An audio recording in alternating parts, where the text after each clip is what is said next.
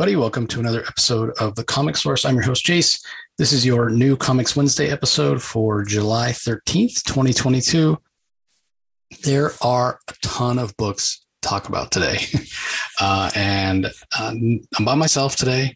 Fortunately, Jay couldn't join me. So uh, I guess I should dive right in because we're going to, I'm going to try to cover 18 books. I'm going to try to keep it short, uh, under two hours for you guys. It's a lot of books.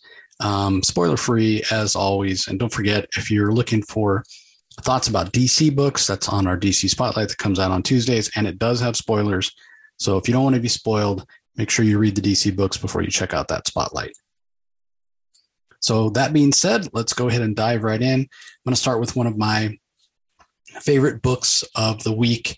It, it really impressive, an event that has been um, I don't know, highly anticipated. It was a big deal last year. It seems like Marvel's going to make the X Men Gala, the Hellfire Gala, a big deal every year. Last year they highlighted it with Terraforming Mars. This time there's something else that's maybe less um, less of something the X Men wanted to have public come out, but it's a it's a huge deal. Like in terms of a plot point, a storyline, a thread, whatever you want to call it, it's it's big, and uh, you know a lot of people were worried when Jonathan Hickman left left as kind of the the director, if you will, or the the showrunner for the X Men Corner of the Marvel Universe. Uh, that it wouldn't be as good or as uh, as rich of a story with all these different threads and um, the interpersonal relationships between the mutants, uh, you know, between mutant and mutant versus mutant and human, the politics of it. But, you know, the people that he left, he, he said he had total faith in them. And I can see why, because he's been gone a while now and these books haven't missed a beat. So this Hellfire Gala number one that's out this year is written by Gerry Duggan. He's got quite a few artists on uh, the book with him. Um, if I have any complaint about the book, it is that uh, the art is inconsistent. It's not that any of the individual art is bad. It's just that you know they picked some really talented artists, but their styles aren't always that similar, and so it can be a little jarring at times. But we have uh, Kris Anka, Russell Dauterman, Matteo Lolli, and C.F. Villa listed as artists. Rain Beredo, Frank Martin, Matt Miller, and Matthew Wilson as the color artists, and then Cory Petit does the lettering. So there's a lot of characters here. We even see some uh, real life celebrities make their appearance, and and Duggan seems to have some fun with that. but really, what this does is it plants a lot of seeds. It pays off a few things, and uh, it, it really sets up more to come now that this secret that the mutants have been um, keeping themselves as out. And I, again, I'm being vague. I think most people, most um, X Men fans, anybody who's kind of up on their X Men, current on their X Men, knows what I'm talking about. But for anybody that that uh, not current, you know, I don't I don't want to spoil it for you. But that being said, if you're not current on X Men, there is enough context within the story that if you wanted to pick this up uh, just to, you know to check out the amazing costumes because that's another thing, especially when you get people like Kris Anka and Russell Dauterman. You know, they're very into fashion and costume design and whatnot, and so we get a great look for Doctor Doom and Spider Man, among others. Those are the two that really stood out for me that I thought were were fantastic. Tony Stark has an interesting look. Mary Jane looks great. So uh, it's a gorgeous book.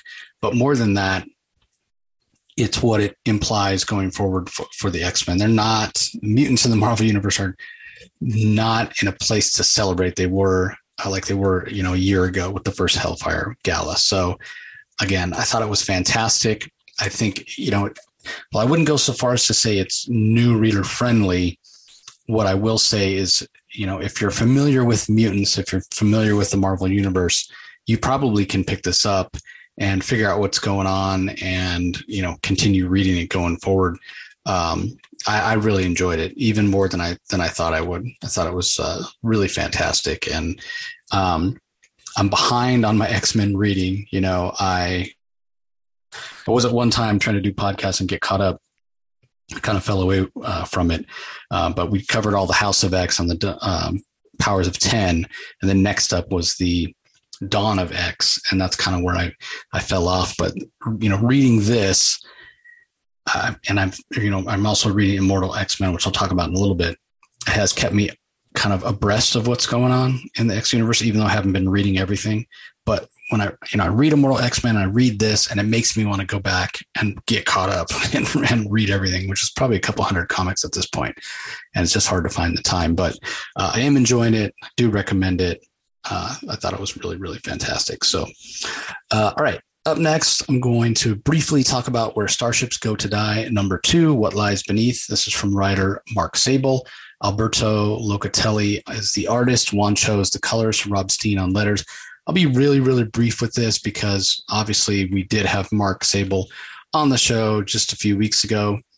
Um, and we, we, you know, we talked about this book and talked about how the, the horror aspect of it is becoming more pronounced in the second issue. You know, he talked about movies like The Thing being a, an influence on him. And we know that this ragtag diverse group of salvage operators um, and would be world changers are, um, you know, they're trying to, to save the world, as it were. And uh, when they went down underneath the water and brought up what might have been the world's first spacecraft, uh, the Earth's first spacecraft, that they found something there, something that's up to no good, as it were. So that's not really a secret or a spoiler. We saw that in the first issue. So uh, this really starts to to emphasize that, and you know, based on the first issue, it was only at the very end, the last couple pages, that we got a clue that this might be, you know, horror comic, body horror, whatever you want to call it. Um, and now it seems we're leaning into that more. So this is a fantastic book. I do recommend it. It's from Aftershock. Uh, and if you want to know more details, but we still kept it spoiler free. Uh, well, we spoiled the first issue. We talked in detail when Mark was on the show about the first issue, but not the second issue. So if uh, you're curious, want to learn more about it, you can go listen to that interview. Uh, do encourage you to read the first issue first. But if not, and you don't mind being spoiled, it's fine. Uh, and then you can pick up the second issue and, and be all caught up. So uh, again, another book that I recommend. It's a, it's a joy to read. Uh, speaking of horror, the next book is A Town Called Terror. We're up to issue number four. Uh, this is from Stephen, uh, writer Steve Niles, and uh, Simon Kurnansky is the artist. Marshall Dillon does the letters. Beautiful book. I can't say enough about the Kurnansky art. It's absolutely fantastic. It's a pretty fast paced issue um, it, Niles does a great job of getting out of the way with the narrative and letting the Kurnansky art shine. Uh, there is a, a, betrayal. There is a big plot twist in this book that I didn't necessarily see coming. And I didn't mind it. Uh, part of why I didn't see it coming is because I feel like the characterization we've got for the, the characters so far has been really superficial. We haven't dug into them yet. That might be purposeful from Niles. It might not be the point of the story. It might be, you know, the overall feel of the world he's building, maybe what he, he wants to focus on, as well as the fantastic art. Um, it's just too soon to say. I am a little curious. I would like a little more characterization, however. Um, but at the same time, if we'd gotten a lot more characterization uh, in the first three issues, then I I might have seen this twist coming, and then it wouldn't have the same impact that it did. So um, but now that we've we've had it, we kind of know who the characters are in terms of what their actions are, uh, telling us about them. Um, then maybe we can get a little more backstory into motivations and have a little bit deeper, more uh, understanding, better understanding. I guess is what I'm trying to say of of who these characters are. You know, we learn so much about motivations, like why they do. It's one thing to know what they're going to do or be able to predict what they're going to do the more interesting aspect is why they're doing that. So, again, beautiful book. The art is just fantastic. The color work by Kurnansky so moody, a lot of reds and oranges uh, to contrast against the the blacks that he uses. So, um, I've said before that he's one of the the best horror artists, if not the best horror artist working in comics today, based on his work on Black Eyed Kids, and I, I definitely stand behind that statement. So. Uh, all right, let's flip back over to Marvel. Up next, we have Eternals. Uh, well, I, I, take that back. It says Inter- Eternals on the inside uh, cover or a couple pages in because it's giving us an introduction into these characters because not a lot of people, I think, were reading the Eternals by Kieron Gillen, but we know there's a giant uh, event about to launch from Marvel, and this is kind of the first salvo of that. It's Axe, as they're calling it, because it's Avengers X Men Eternals. So A for Avengers, X for X Men, E for Eternals. Uh, this is Eve of Judgment. Like I said, basically the first chapter and we have Kieron Gillen, Pasqual Ferry, who was uh, working on Eternals with Kieron Gillen, and then the color artist is Dean White, and letters and design by Clayton Cowles. So um, I don't know if this is 100% necessary to understand what's going on or what's going to go on in this Axe Judgment Day event. There is a big checklist in the back with all of the issues, which it starts off. Um, with Axe Judgment Day number one next week. And then it finishes up in November with Axe Judgment Day Omega number one. And in between, we have quite a few issues. Uh, let's see 10, 11, 12, 13, 17, 19, 20, 23.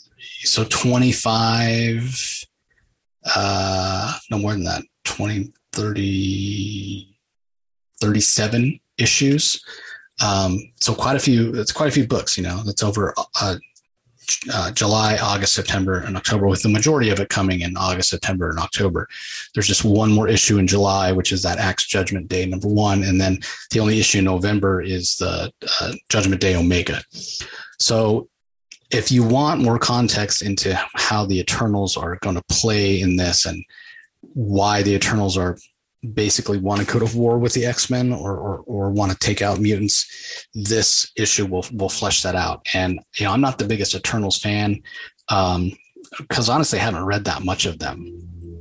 And I did read the, uh, the first issue of Kieron Gillen's uh, Eternals, and I thought it was fine. But again, I, I don't have any particular affinity for the characters any of the individual characters or the group of Eternals as a whole. But I think they are interesting. I mean, Sersi, I've read some stories. She was a member of the Avengers for a while.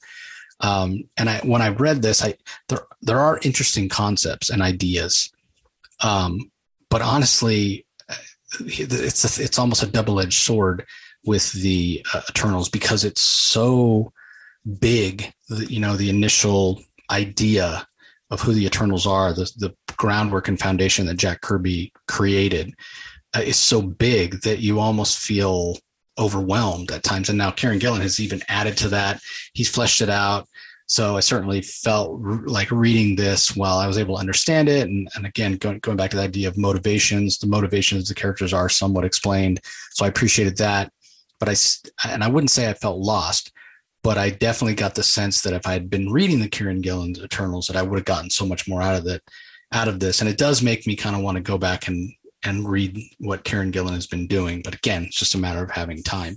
So I think that everything you need to know about the uh, event uh, is going to be here about Judgment Day. Um, so again, I don't know 100% if you're going to need this. Uh, obviously, I haven't read the rest of um, Judgment Day. Haven't read that first issue yet, so if some of the ideas or motivations of the Eternals will again be reiterated in that, I don't know. But um, but this was solid, and Pasqual Ferry art is is fantastic. The color work definitely um, suits the the line work, so it's a it's a good looking book.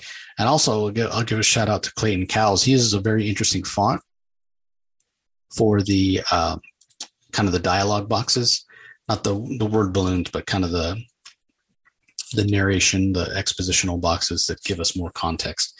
Uh, and I thought that was fantastic as well. So it's definitely a, a well-made comic uh, in terms of you know put together technically very very well, uh, gorgeous to look at, and it flows. It's paced really well. Um, I just wonder how many people are going to skip it because it's focused on the Eternals. Although you know it doesn't necessarily say that it does. I mean, the Eternals are on the cover, but we do get a couple of X Men. But anybody who's been paying attention knows that this is the same creative team that were on um, that was on Eternals may realize it. So it'll probably sell better than the latest issue of the Eternals because uh, again, it does give context for what's going to happen. And uh, it's curious because Kieron Gillen's writing Immortal X Men so, but but what's going on in the over in the X Men corner doesn't have anything to do right now with what we see here, So I kind of wonder, are we going to see ramifications? Because the X Men have their plate full with their own stuff, like I was just talking about uh, when I was talking about the Hell, Hellfire Gala. So going to be interesting to see how it all ties together. Uh, okay, up next we have another aftershock title, and I, you know, I think it's coming out this week, but I'm not, I'm not 100 percent sure because it's not listed on the site where I, uh, I usually go to, to, talk about the books that are coming out. Um, but also the the other title um, that I just mentioned, where uh, where starships go to die, is also not listed. So I mean, there's been some aftershock. There's been some delays, but then also I just think maybe some of these um, some of these sites just they're not as accurate as they have been in the past. And uh, you know, a lot of that might be because of delays in shipping. So if Starship's not there, I apologize. If this book is not there, I apologize. If the next aftershock book I talk about is not is not in shops, I apologize. Uh, to the best of my knowledge, like I like I said. So anyway, it's called The Brother of All Men. It's by Zac Thompson. Uh, the art is by Eoin Marron. I think that's how you say the name. It's E O I N. Hope I'm pronouncing that right. Mark Englert does the colors. Hassan Otsmane-Elhaou on letters.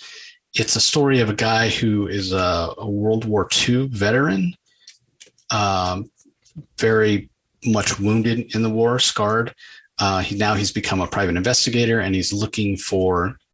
Uh, a, he's been hired to find a woman who's missing, and uh, he tracks her to somewhere in the UK, remote island somewhere, and uh, finds out she's part of a cult.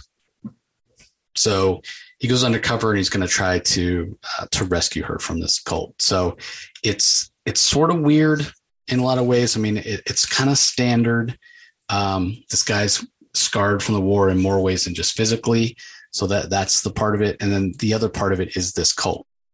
Now, Zac Thompson can write some really weird stuff at times. Um, you know, I think his previous aftershock uh, title, "I Breathe the Body," is definitely evidence of that.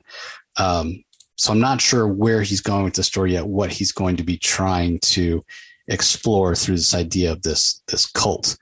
Um, because this guy, like I said, he's got his own issues, and yet he's supposed to be the protagonist. He's supposed to be the, be the good guy. He's supposed to be going in there and uh, you know rescuing this woman. And then does the cult leader actually have powers, or is it all in his mind?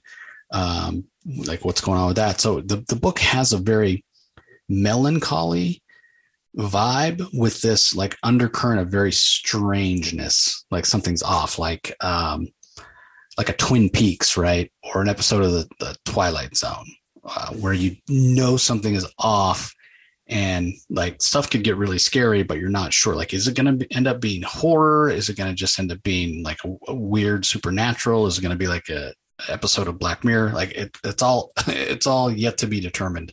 Or maybe it'll just end up being more of a you know a damsel in distress pi uh, pulp story where we're going to get tons of action. Too soon to say.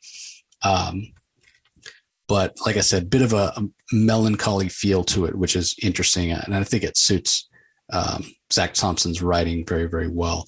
Um, also, the the Eoin Marron art and the Mark Englert. Uh, sorry, the Eoin.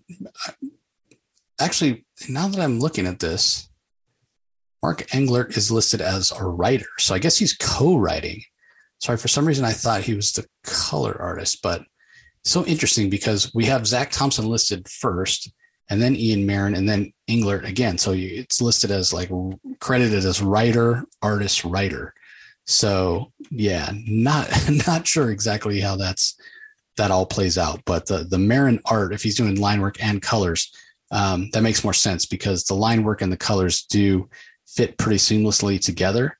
And again, that that melancholy feel it comes both from from the line work and kind of the um, body language and facial expressions, as well as the the color palette that's chosen. So interesting take. Not sure where it's going yet. So the jury's still out on on that one, but uh, pick it up, especially if you're a fan of Zac Thompson. Uh, if you like stuff that's kind of weird and out there, uh, I feel like that's the direction it's going to go. Uh, all right, up next we have Captain Carter. I think we're up to issue number four on this one. Um, I mean, it's so hard not to spoil. Uh, Jamie McKelvie's the writer. Uh, Marika Cresta is the artist. Matt Miller on colors. Clayton Cowles on letters. Uh, we find out who is behind kind of this smear campaign or, or this conspiracy to discredit Captain Carter to try to take her out, to try to um, have control over her and, and use her to, to fight the, the enemies of England. I use the word enemies of England uh, in quotes. Um, and anybody who's a real big Marvel fan from way back when, when the names start dropping, you may say, "Oh, that sounds familiar," because that's what happened to me. Um, and based on what kind of villains they are, I was like, "Okay, yeah, I, I know that name. I think I know who these people are." And sure enough, that's exactly how it all played out. So I know I'm being super obscure because, again, I don't want to spoil, but it it makes sense um, and it's interesting. And I love that it's set in the UK because it was back in the day too. We're talking about, um, you know, villains that the invaders fought, World War II, Captain America, all that kind of stuff. So it definitely fits in with what's going on here with uh, with Captain Carter. So I did enjoy it. I can't talk about the story at all without spoiling because um, it is just it, it's jam packed. It's fast paced. Great job by Jamie McKelvie. Um, every story beat matters, every page matters. It moves really quickly. All of it is very tied into the, the revelation of who's behind everything. And um, I really enjoy the characterization that Jamie McKelvie gives uh, Captain Carter. Um, Peggy's very much that classic heroine. Um, you know, she's, she's still kind of stuck in her old you know old fashioned ways in a, in a lot of ways. Obviously, she's very strong and capable and formidable. So that's more the modern woman, if you will, um, as opposed to you know her own time. But there's a there's like a properness to her, you know, which is uh, very British in a way, but also um, very much of her time in a way. Um, and this all goes back to the choices that she makes in respect to how she tries to protect others, right? It's like she's just a heroine in that classic way of, of wanting to sacrifice and put herself in danger, uh, put herself in the line of fire to protect others. So I thought it was fantastic. And the Marika Cresta art has been solid throughout. Um, kind of a softness, a roundness to her um, to her style, which suits uh, Peggy Carter very very well.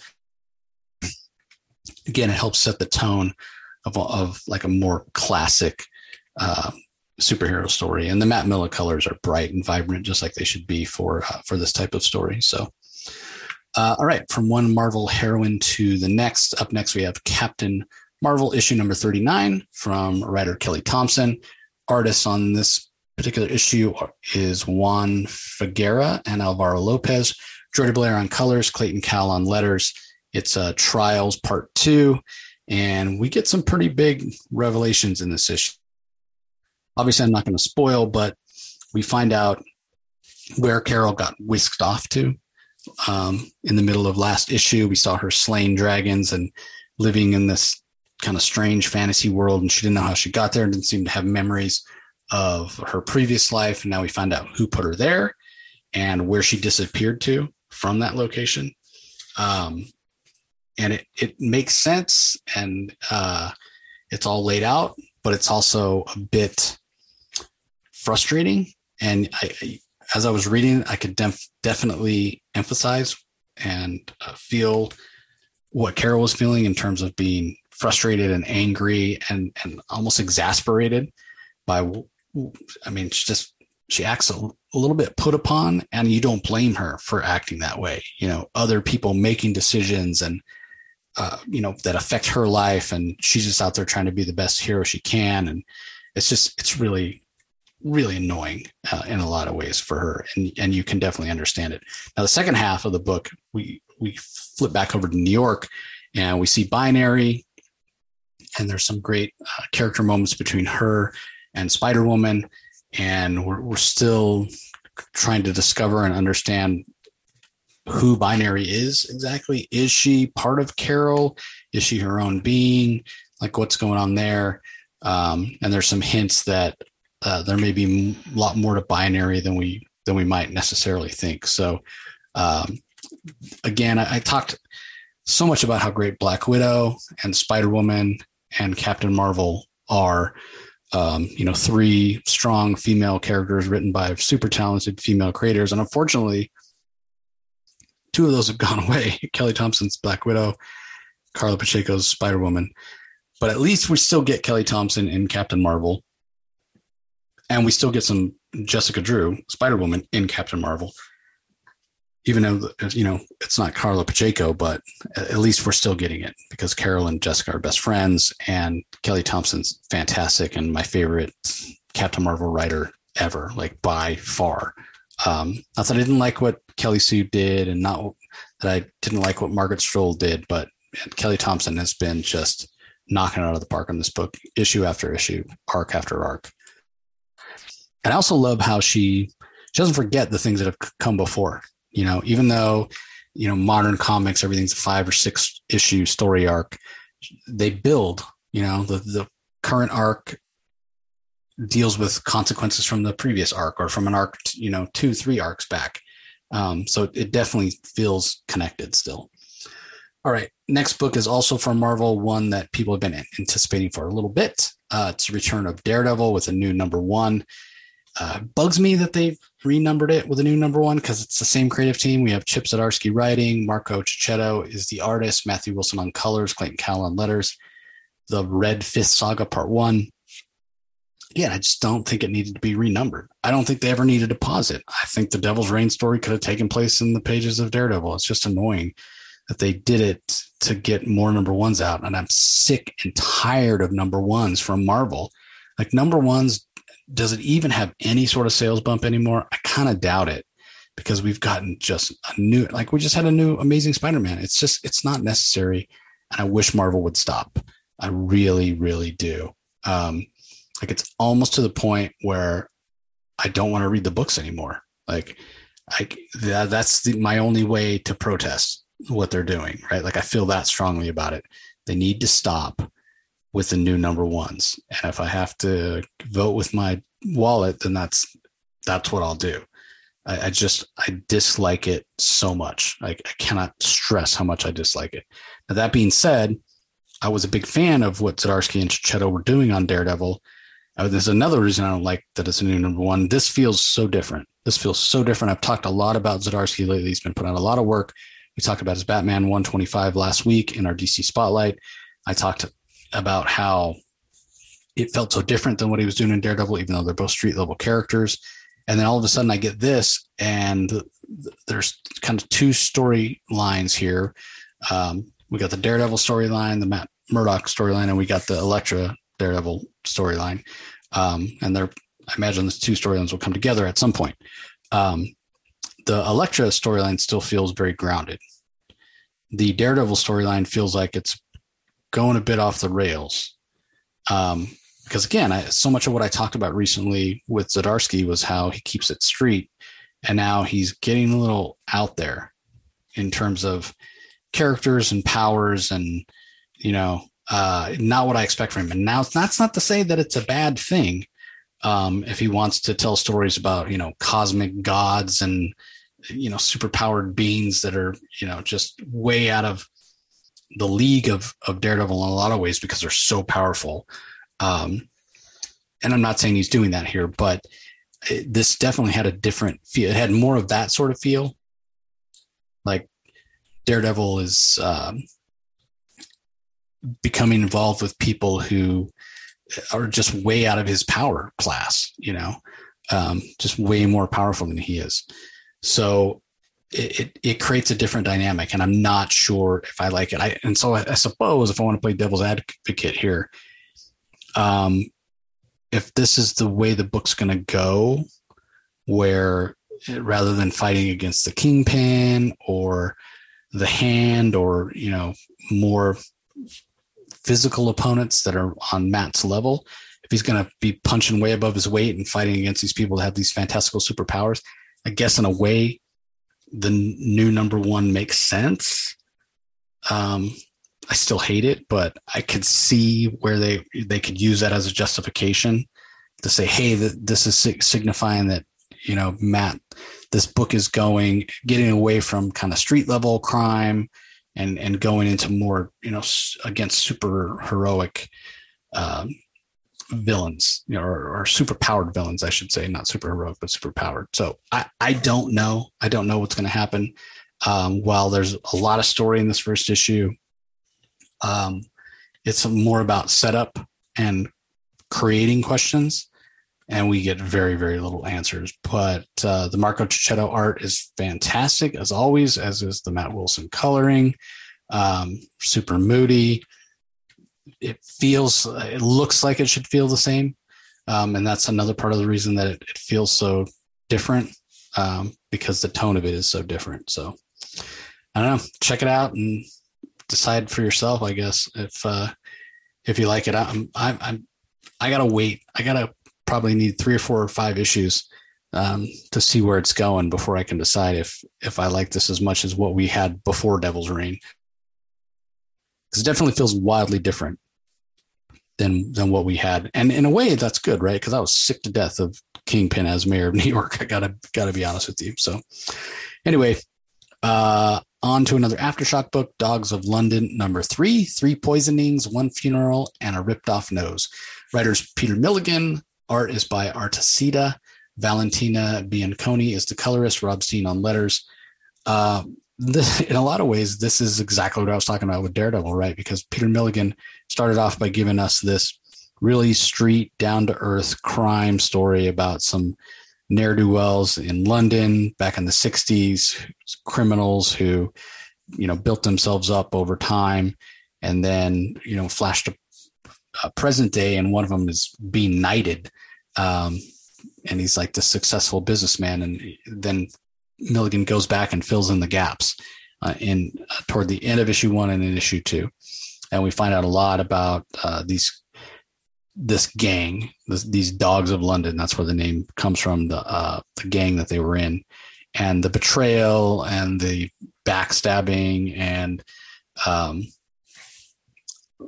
what these uh, boys got put through when they were very, very young in kind of the penal system of um, of Great Britain, which may have given them powers, and now we start to see the consequences of, of some of that, the consequences of some of the betrayal um, playing out here in, in issue number three. So this is very well paced, super violent, tons of action and tons of tension. Um, the art by Artesita is is fantastic. It's uh, it's very clean.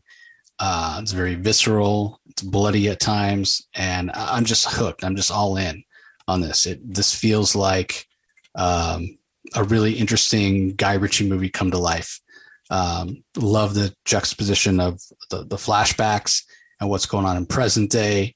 Um, and while you could say giving beings, um, giving people these super fantastical powers um, in a crime noir story takes it, you know, takes away from the tone and the feel of crime noir. You you'd be wrong in saying that. Uh, if anything, it kind of amplifies it because these are you know ruthless criminals who now have capability to be even more ruthless in a lot of ways. Uh, because of the abilities that they have. And so, if anything, it, it kind of amplifies that um, that crime street feeling of the story. So, I'm a, I'm a big fan of what's going on in that book. Uh, it's been excellent since the first issue. All right, let's jump over to Image. We have 8 Billion Genies by Charles Soule and Ryan Browne. This is issue number three. Um, color assist by Kevin Knipstein and letters by Chris Crank uh, this is another really really fun book. If you're not familiar with what's going on, one day all of a sudden out of the blue, eight billion genies show up on Earth, one for every person on Earth, and everybody gets one wish. And pretty much all hell breaks loose because people wish for the craziest, craziest stuff. Um, there is a sanctuary, uh, and that's kind of where the, the, a lot of the main characters that we follow uh, are where they're located when the story goes down. And it makes sense why this one place is sort of not affected by the wishes. But uh, it's a big story in a lot of ways. But Soule and Browne are doing a good job of keeping it intimate and keeping it relatable um, by giving us some some characters to root for and um, use as kind of a point of point of view characters. So it's interesting, it's fun.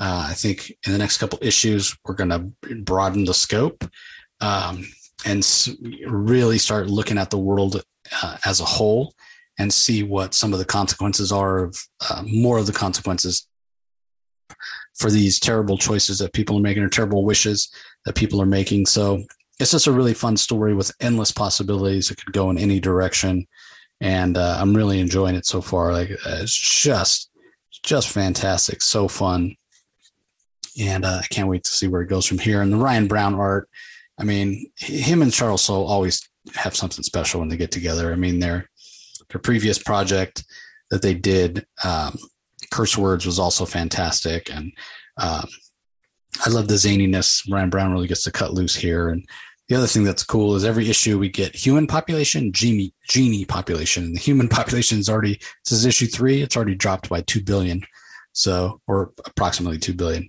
So a lot of people haven't haven't survived these wishes that are going on, and where the genies come from and why is a whole nother mystery that I imagine will get uh, explored at some point. Uh, okay, up next we have uh, Zero War, uh, Fortnite Marvel Zero War issue number two, written by Christos Gage and Donald Mustard. Sergio Davila is the penciler, Sean Parsons on inks, Edgar Delgado on colors, Joe Caramagna on letters. Uh, the first issue was a little clunky, um, just trying to uh, establish what's going on in the story and uh, you know pull in enough Marvel heroes and explain why they're on the Fortnite Island and what have you. So now that all that's been taken care of in the first issue, this issue, uh, the writers get to focus on on on just the story and the action, and that's a, that's a good thing. We get to see um, Spider Man and Wolverine fighting giant mechs. We get to see um, Iron Man and Foundation and their respective teams battling all out on the island. Uh, it's all very brightly colored, which suits a comic that's tied into a video game extremely well. Sergio Davila art's fantastic. Gage and Mustard do a, a great job of uh, giving us some humor, and uh, it, it really fires on all cylinders. I, I think this is the perfect kind of easy and fun read for uh, a Fortnite player who isn't into comics that they can pick it up and read it and go, man, comics are really fun. I should think about becoming a, a regular reader of comics. So I know that, you know, on some level, that's what this is, this is for. And uh, on that level, they're succeeding. So um, I enjoyed that second issue uh, way more than the first. Not that I didn't like the first issue. I thought the first issue was, was average, but it was a little clunky. Uh, the pacing and the flow of it wasn't as good as it could be, but they solved that in the second issue. Uh, fantastic. So, uh, all right, another Marvel book up next, Immortal X Men. I mentioned earlier. This is issue number four, written by Kieron Gillen. Michelle Bandini is the artist. David Curiel on colors. Clayton Cowles on letters. The art is fantastic.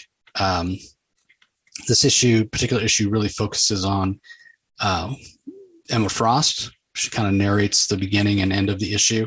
Um, and I, I enjoyed that. She's a character that I'm really coming to enjoy more and more. For I don't know, the first 20, 30 years that she was around, 20 years, she, she really was so one dimensional as a villain.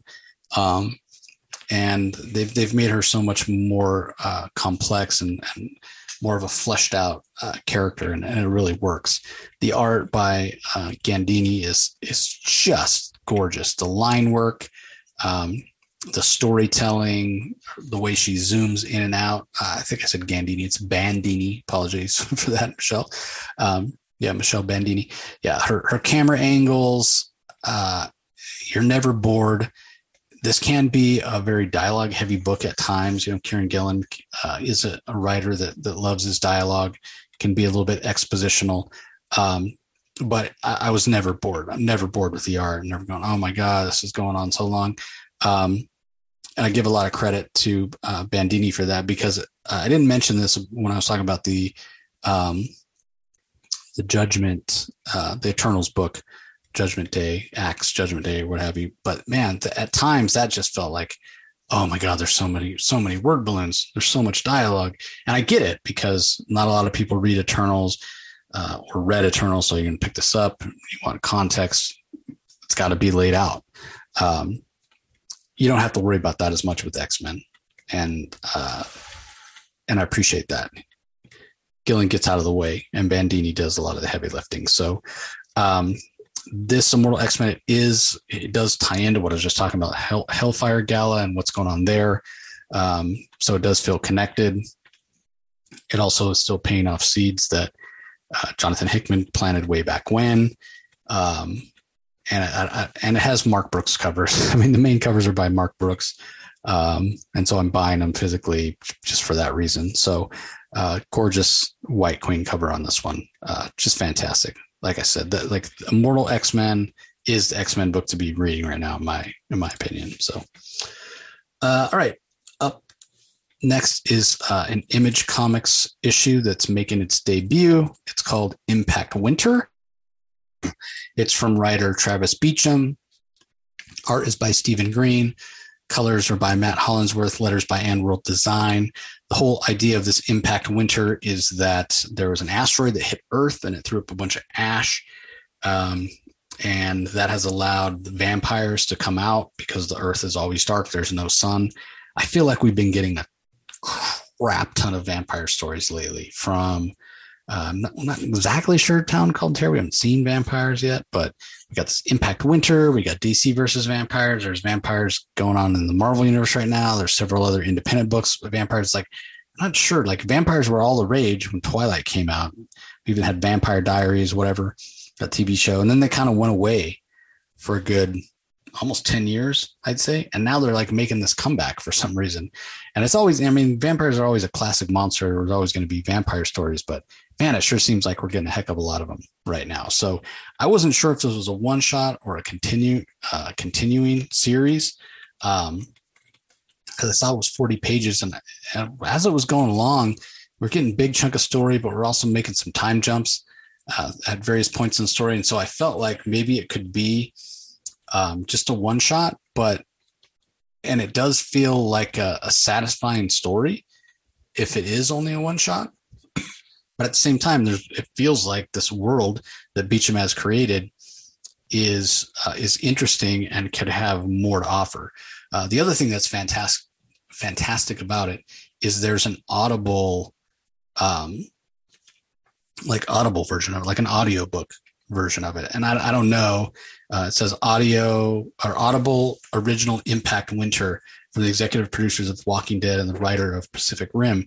So I don't know if it tells this same story that's told in this book or if it expands on it or what, but I could definitely imagine listening to this, adding in all the music and ambient sounds to make it uh, to make it really interesting. So we're, getting it's set in uh, in Europe with you know in the midst of this uh, this winter time, this impact winter. You know, again, asteroid impacted Earth caused this this winter, colder temperatures, no sunlight.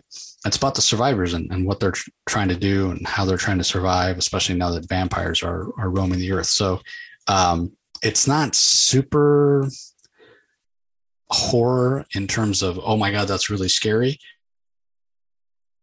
and it's not really bloody either but it feels like you know class a classic vampire story. There's uh, some interesting aspects to it. So if you're into vampires, um, check it out. And the art is interesting as well, a little stylized. Um, I wasn't sure I would like it, but it definitely suits the mood of the story. So I thought Stephen Green, the artist, did a did a good job. Uh, all right, back over to Marvel. We have the latest issue of Moon Knight, which is issue number 13 from writer Jed MacKay. The art is by Federico Sabbatini, Rachelle Rosenberg on colors, Cory Petit on letters. Not a lot to say about this without spoiling, um, because the best moments in this are character moments for Moon Knight that are actually they're actually it's dialogue from somebody else. So so two people having a conversation about Moon Knight and it really sells this idea that Marvel's been putting forward lately about how Moon Knight's like the most dangerous character in the Marvel universe in terms of you know he's just crazy and he'll never stop and he's relentless and you don't want to mess with him and um, it's an interesting take for sure So that's that's kind of where we are with that. And then the rest of it feels a little bit like setup in terms of um, despite what Jed MacKay told me about Marvel telling him that they didn't want to lean into the multiple multiple personalities stuff, we saw Stephen Grant show up. Stephen Grant personality show up at the end of last issue, so that was you know the second personality because he's been Mark Spector all this time. So now apparently, the Jake Lockley um, personas around as well, and uh, we're gonna get some I don't know resolution uh, if that's the right word, but we're gonna get some story about all that going forward. So um, you know, maybe the show, the TV show, it's far enough down the down the pipe now, already forgotten. People have already moved on. That Jed MacKay just had to stay away from the multiple personalities for the first ten issues, first twelve issues, um, but now he's going to confront it. I don't. I mean, I don't mind necessarily, but you know, I've talked in the past about part of the reason I'm enjoying this Moon Knight is because that stuff's not in the forefront. I just I don't enjoy that aspect of Moon Knight, the, the, whole mental illness. He's crazy sort of. I mean, I like the idea of people being scared of him. Um, but I just, at some point, you think, man, okay, I get it. He's Moon Knight, phases of the moon, different phases of his personality. But at some point, you just want the guy to get some help, you know, and, and sort of not be nuts and just be who he is. Um, you know, more of a heroic character, you know, came back from the dead, um, it's debatable whether he, ever actually died, completely died. Um, but re- regardless, you know, became the Fist of Khonshu, became this um, brutal hero. And, and don't get me wrong, he still needs to have an edge, kind of like Batman has an edge when he's, you know, really riled up. Um, but he's ultimately still a hero, right? I mean, he's still a good guy. Uh, like to see people lean into that aspect of the character a little bit more. So but I am still enjoying that, and I'm curious what uh, what Jed MacKay is going to do uh, going forward in terms of these different personalities. Uh, all right, Ordinary Gods returns with issue number seven. Kyle Higgins and Joe Clark are the writers. Felipe Watanabe is the artist. Colors by Frank William. Clayton Cowles letters. Book's been gone for a while. Glad to see that it's coming back. Didn't know if it was on hiatus if it was coming back, what the sales were. Um, I'm not going to get into the the details of it. There's plenty of interviews with Kyle and pre- previous um, spoiler-free reviews of of the uh, of the book.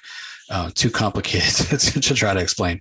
But what I will say is that um, this issue starts off with um, the gods that are that are un, in their minds unjustly trapped here on Earth, um, kind of getting their bearings and making a plan for what needs to happen. But what I'll say is that just because somebody's in your same circumstances and you think they're on your side doesn't mean they're really on your side, right? People have different ways of trying to accomplish the same goal and they're not always compatible with how others see it. Plus, there's a, there's a whole idea of a generational thing, and um, you know, walk a mile in someone else's shoes, and uh, and even though these are gods in a lot of ways, uh, they're very similar to humans. Different personalities different ideas about the way to get things done.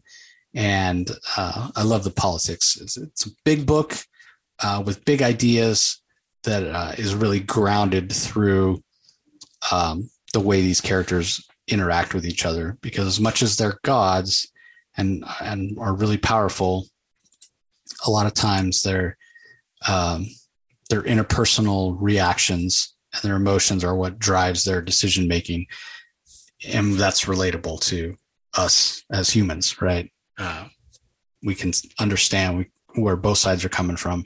You can pick a side root for a side. So uh, glad it's back. Um, go check out the first six issues in trade which are, uh, which are really fantastic. And uh, jump on board with issue number seven. Uh, okay back to marvel with uh, punisher. This is issue number four, written by Jason Aaron.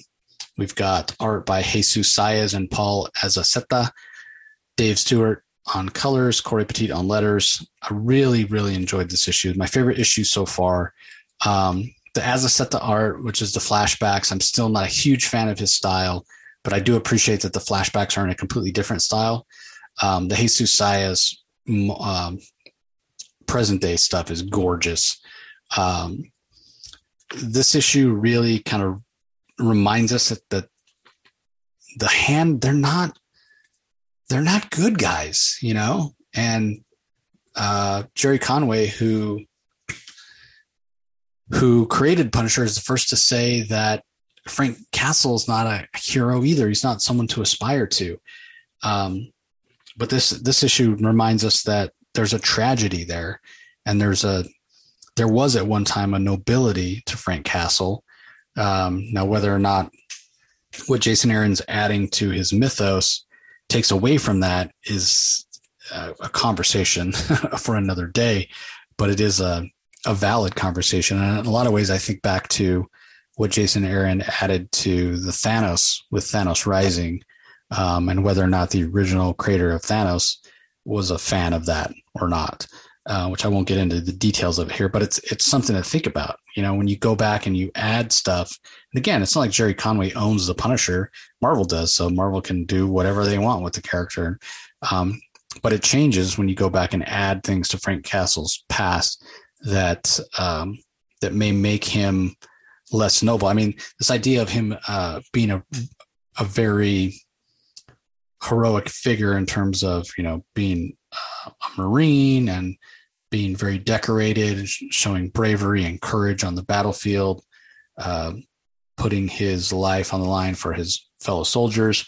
You know, again, there's a heroism and there's a nobility to that. And you can think about, well, why did he decide to take the law into his own hands and become a murderer? Well, he snapped because his family was murdered. And you can, you know, you can relate to that if you if you have a wife and you have kids or you have significant others and you can think about, you know, if they were suddenly taken from you by criminals what you know what would you do i mean there, i think we've all at times wanted to take the law into our own hands or you know be able to give somebody what we feel they deserve because they've done something that's horrible and gotten away with it so again there's a even though what he's doing that you could be on the sign that the ends don't justify the means at least you can understand it um, and with him being part of the hand, you feel like he's lost his way. Well, maybe not. Maybe not with what happens in this in this issue. So I like what Jason Aaron's doing. Favorite favorite issue of it so far. Um, this is a series like this is the most I've enjoyed a Punisher book in a really really long time because uh, it's not just uh, two dimensional with Castle out there just killing people, trying to figure out how to kill people, trying to hunt somebody down. Um, this is much more nuanced and complicated than that, and I, I appreciate that. All right, up next, back to Image with issue number 19 of Undiscovered Country, written by Scott Snyder and Charles Soule. We have art by Giuseppe Camuncoli and Leonardo Marcello Grassi, colors by Matt Wilson, lettered by Crank. A bit of a transition issue, setup issue. Some of the characters have transitioned to another uh, place in in the spiral uh, as they're traveling uh, through America, this America that's been shut off uh, from the rest of the world for decades, but I think centuries maybe have passed within the walls. So that mystery still hasn't been solved. Uh, and the other half of the uh, expedition group seems to be in another part of the spiral. So, what exactly that means, what exactly is going on with this reality, uh, we don't know yet. We just get um, two or three different threads uh, two or three different scenes where uh, we see that they're all in danger, right? They're all in danger and they're trying to figure out where they are and why. Um, but what I will say is, in, in both instances, in both locales where the, the two uh, groups of this expedition find themselves, feel inherently American. Um, and that, that's been the case throughout this series. That's been my favorite thing about the series from Soule and Snyder, how uh, these different lands, if you will, of the spiral feel like funhouse mirror reflections of the, the US, which allows them to make commentary on who we are as a country and who we are as a people. Um, and unfortunately, it's the reflection is not always something you want to look at. Um, you know, sometimes you look at yourself in a funhouse mirror and you feel a little queasy. Um, and yeah, we I think we as a country could all do with a little introspection and and self reflection, because um, things aren't so great. And uh, as much as I like comics to be escapism, I also like comics that make you think and start a conversation. And, you know, Scott has and Charles both have talked a lot about how, you know, they were planning this book long before the pandemic and the craziness of the political craziness of the last few years. And all of a sudden their book became very prescient, which I don't think either of them were uh, expecting. But uh, I can't wait till this is completed and I can kind of read it all in one sitting. It's going to make for a, a, fantastic read, and I'm sure I'm going to get a lot more out of the story once uh, once that's the case. So, uh, all right, are we on? Wow, we're down to the last book already. Uh, so it's Fantastic Four, issue number 45. This is the end of the Reckoning War, the final watch. It's called. It's written by Dan Slott. Farid Karami is the artist. Jesus Aburtov on colors. Joe Caramagna on letters the art's fantastic. I'm not familiar with Farid's art, uh, but I thought he did a fantastic job. Aburtov's colors are amazing as always. Um, I, I, really loved the Reckoning War story. It felt so inherently Fantastic Four-ish, so adventuresome. Uh, if anything, I kind of would have liked it to have been bigger and saw some impact of it in some other Marvel books, but you know, self-contained, and there's something to be said for that as well. Um, and basically, the war kind of ended in the last issue. We saw Reed uh, sort of save the day, and I won't go into it more than that in case you haven't read it. But what's great about this is uh, this issue 45 is that Dan Slott gets to tie up all the loose ends, right? Like so often you get a big event and then it's over and the heroes win, and the next issue just starts up the next arc and you're like, but what about this and this and this and this? You know, what what happened to this hero and that hero, and where did what happened after? They just kind of skip over, and everything's sort of back to normal. Um, instead, Slott takes his time and he shows us what happened to all the different characters. Where what happened to the thing? What happened to Sue and Reed? What about their kids? What about Johnny?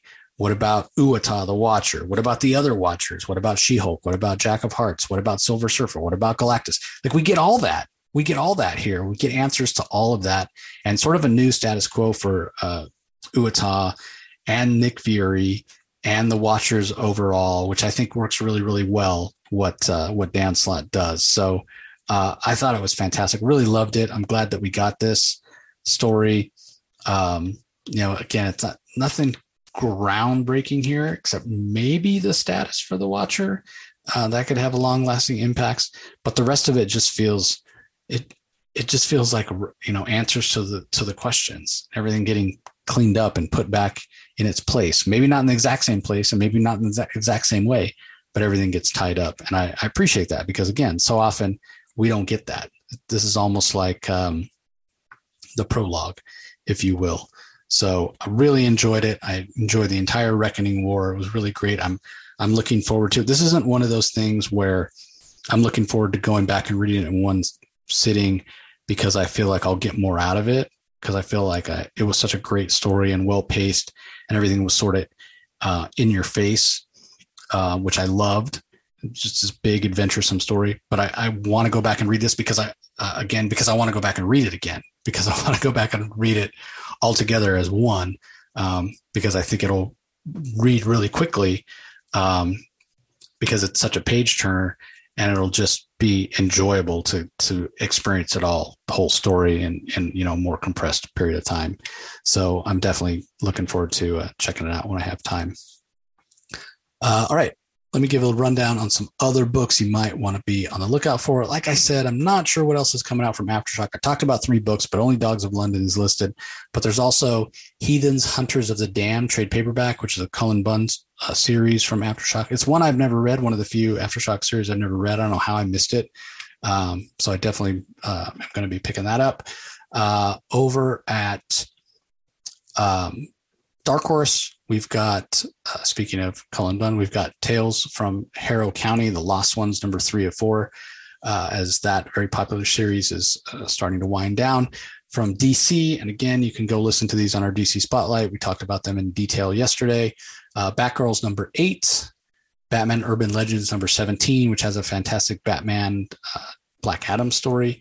Got Dark Crisis, Worlds Without a Justice League Superman number one, which was amazing. If you're one of those people that hates that Jon Kent was aged up, do yourself a favor and pick this up because it gives a glimpse into what we might have had had Jon not been aged up. But don't get too mad. it, it's a great story, but at the same time, it's like, oh, see, this is what we could have had. Just be glad that it exists. Uh, there's also, if you, um, speaking of vampires, if you didn't get a chance to read any of the DC versus vampire stuff, there's a couple of collections out today. There's Coffin DC versus Vampires Coffin Edition number one that collects issues one through three of DC versus Vampires. And then there's DC versus Vampires Crypt Edition, which collects issues four, five, and six from that series. So if you need to get caught up, you can pick those up.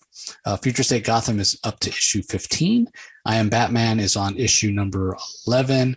We have the second season of Naomi, number five of six. Rogues, number three of four. Black Label book, absolutely fantastic. So, so good. Superman, Son of Kal-El, number 13, has the in universe debut of Dreamer, the Nicole Maines character from the CW. What's really cool is Nicole Maines uh, helped co-write the issue with Tom Taylor, so get input from the actress that played that character on TV. Then a couple of Wonder Woman books, number 789 of the regular series, and then Wonder Woman Evolution, number eight of eight. Uh, over at uh, image. In addition to the t- uh, books that I talked about, we have Above Snakes, number one of five, Kingspawn, number 12, Loaded Bible, Blood of My Blood, number five of six, uh, Slumber, number five. There's a Spawn Aftermath trade paperback that's also coming out. Uh, not sure if it's new material or if it's collecting stuff. Uh, for Marvel, again, I talked about a lot of the books, but there are a few others that are coming out today. We've got uh, Marauders number four. We've got New Mutants number 27.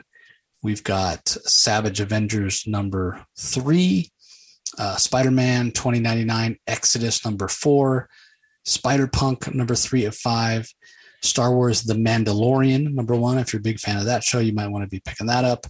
And Wolverine number 23, which has uh, an homage cover, uh, which is pretty cool.